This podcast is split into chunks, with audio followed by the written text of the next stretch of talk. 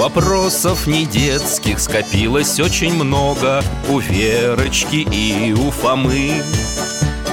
Ответить непросто Заглянем по-соседски К знакомому доктору мы.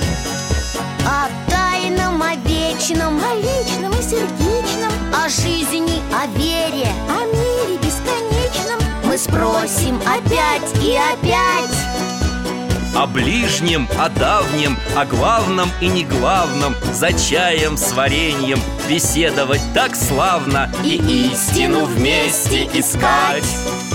И истину вместе искать. Жизнь замечательных людей. Николай Пирогов. Здравствуйте, друзья! Алтай голос Алтай – это моя овчарка А меня зовут Михаил Гаврилович. В прошлом врач, сейчас на пенсии. Вот-вот должны прийти в гости мои соседи Вера и Фома. Веселые, любознательные ребята. Будем опять беседовать о знаменитых людях. Идут. Открываю! Дядя Миша, здравствуйте. Алтай, привет. Добрый день, доктор. Ммм, пахнет чем-то вкусным. Это тортик. Ягодный, легкий и очень вкусный. А в честь чего? И что это вы такой весь прям сияете? У меня радость. Алексей, мой сын, вчера защитил диссертацию. Большую научную работу об изобретениях. Подождите, он же у вас врач в МЧС. Какие тогда изобретения? Да, врач. И диссертацию он написал тоже о враче-изобретателе. Таких не бывает Алтай, ты слышишь, Вера нам не верит. Вот, Алтай подтверждает, что бывает. Давайте-ка вы тортик попробуйте И мы, не мешкая, в путешествие отправимся. В начало 19 века. Там все и увидим.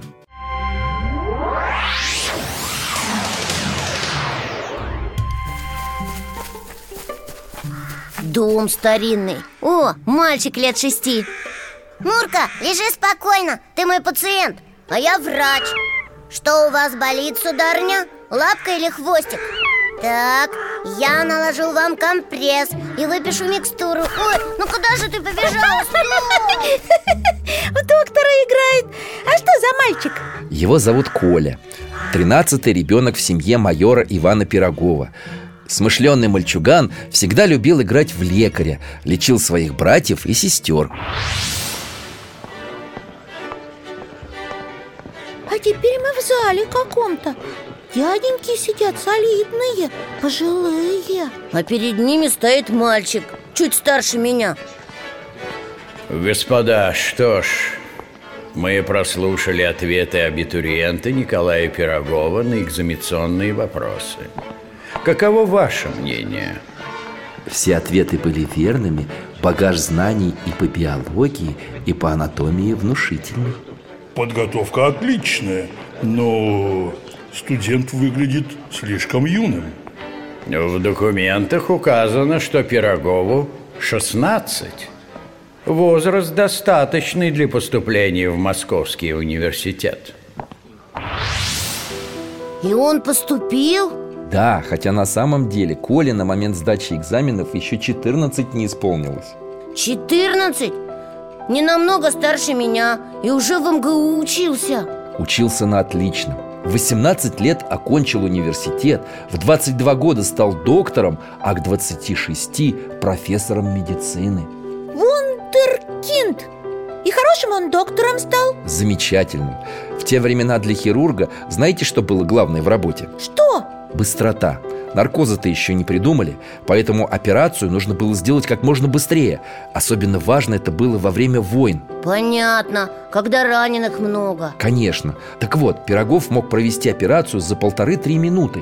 Но это же все равно больно. Согласен Поэтому, когда в России появился первый наркоз, для которого применяли специальное вещество – эфир, доктор Пирогов не просто научился его применять, но и придумал эфирную маску. А это что такое? Сейчас увидите.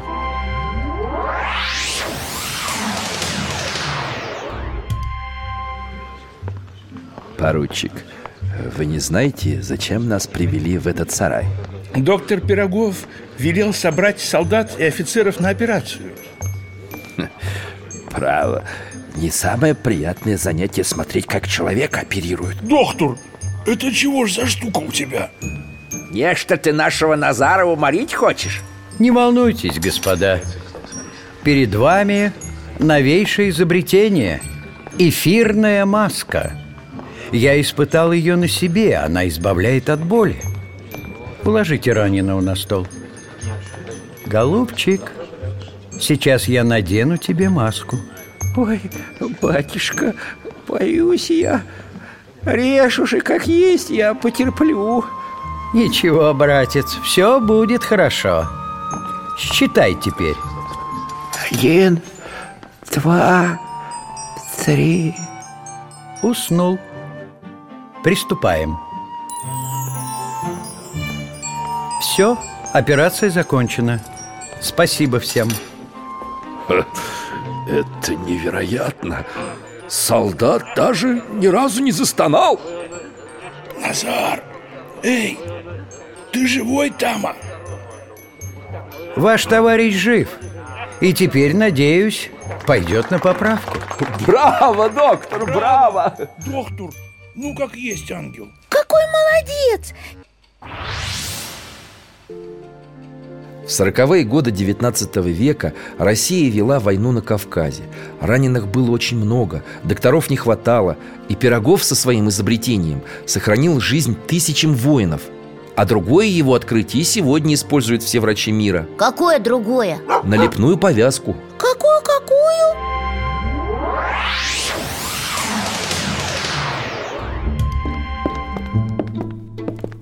Это не медицинская палата Здесь скульптуры какие-то, глина Ха. Мастерская скульптора, что ли? Точно! Входят двое Один Пирогов, а другой Скульптор Николай Александрович Степанов Друг Пирогова Здесь в сторонке Мне нужно загипсовать холст Голубчик, расскажите ради бога, что вы сейчас делаете?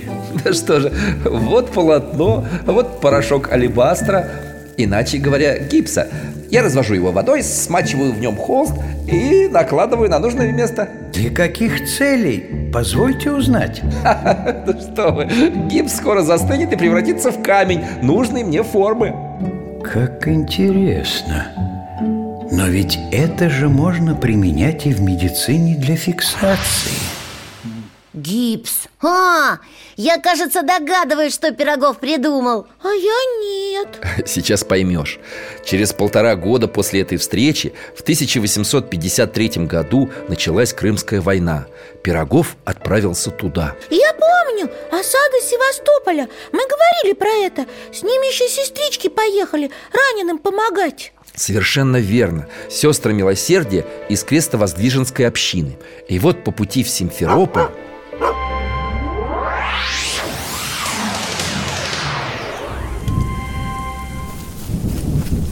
Ой, такой ливень Смотрите, вся дорога размыта. Карета едет прям по грязи. А ей навстречу телеги, телеги И на них раненые.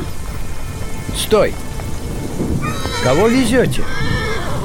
Архипку, товарища нашего. Ранили его тяжело.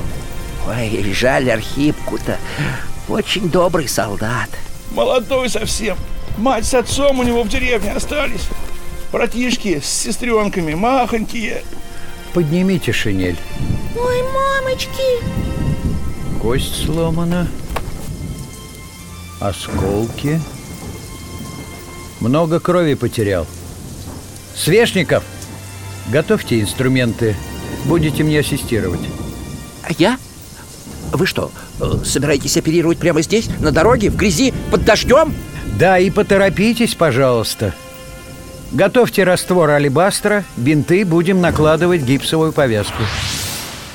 Вот, я так и понял, что Пирогов придумал, как гипс накладывать А Архипку-то спасли? Да, он еще потом и повоевать успел А гипсовая повязка Пирогова спасла жизни сотням и тысячам раненых и больных Там? На Крымской войне? Ну, гипсы сейчас накладывают А на Крымской войне главная заслуга Николая Ивановича была в другом В чем? В Симферополе скопилось очень много раненых Они лежали во всех домах, чуть ли не на улицах Врачей не хватало, люди умирали Ой, какой кошмар Но как Пирогов мог помочь? Он один Господа, чтобы сохранять жизни солдат, нам необходимо установить четкую сортировку раненых. Предлагаю уже при поступлении с фронта делить пациентов на четыре группы. На какие же? Первая группа – обреченные. Им нужна последняя помощь священника и последний уход. Записали? Так точно. Вторая – тяжело раненые. Их нужно сразу отправлять на операционный стол. Третье – те, кто может подождать день-два. Ясно. Их операции можно отложить до завтра. Верно. Наконец, четвертая группа – легко раненые. Им нужна перевязка и отправка в тыл на долечивание. Потрудитесь организовать сортировку по этому принципу.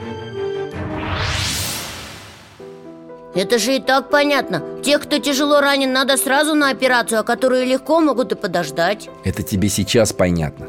А в середине 19 века система Пирогова стала настоящим открытием для всей военной медицины. Ого, ясно. Да, за эти его изобретения, за тысячи спасенных людей Пирогова называли чудесным доктором. Уже выйдя в отставку, Пирогов принимал в своей усадьбе Вишня в Виннице пациентов, которые съезжались к нему отовсюду. Здорово! А я вспомнила батюшку Луку, воина Есенецкого. Он тоже такой был. Врач, к которому все-все шли за помощью. Ну, Вер, святитель Лука святой. А Пирогов тоже. Ну, ну, как святой Сколько людей спас Верочка, ты недалека от истины В своих записках Николай Иванович пишет и о вере, и о Божьей помощи в работе врача Значит, он был верующим, христианином? Да, многие врачи и сейчас в молитвах просят Пирогова о помощи на сложных операциях Хотя его еще и не прославили в лике святых Еще? А что, собираются? Ну, разговоры об этом идут Алеша мой, кстати, в своей диссертации об этом тоже написал О, как хорошо, что ваш Алексей такую тему себе выбрал. Про такого человека. Спасибо, дядь Миша. И тебе, Алтайка, что нам про этого чудесного доктора рассказал. А сейчас нам пора. До свидания, Михаил Гаврилович. Счастливо, друзья мои. Храни вас Бог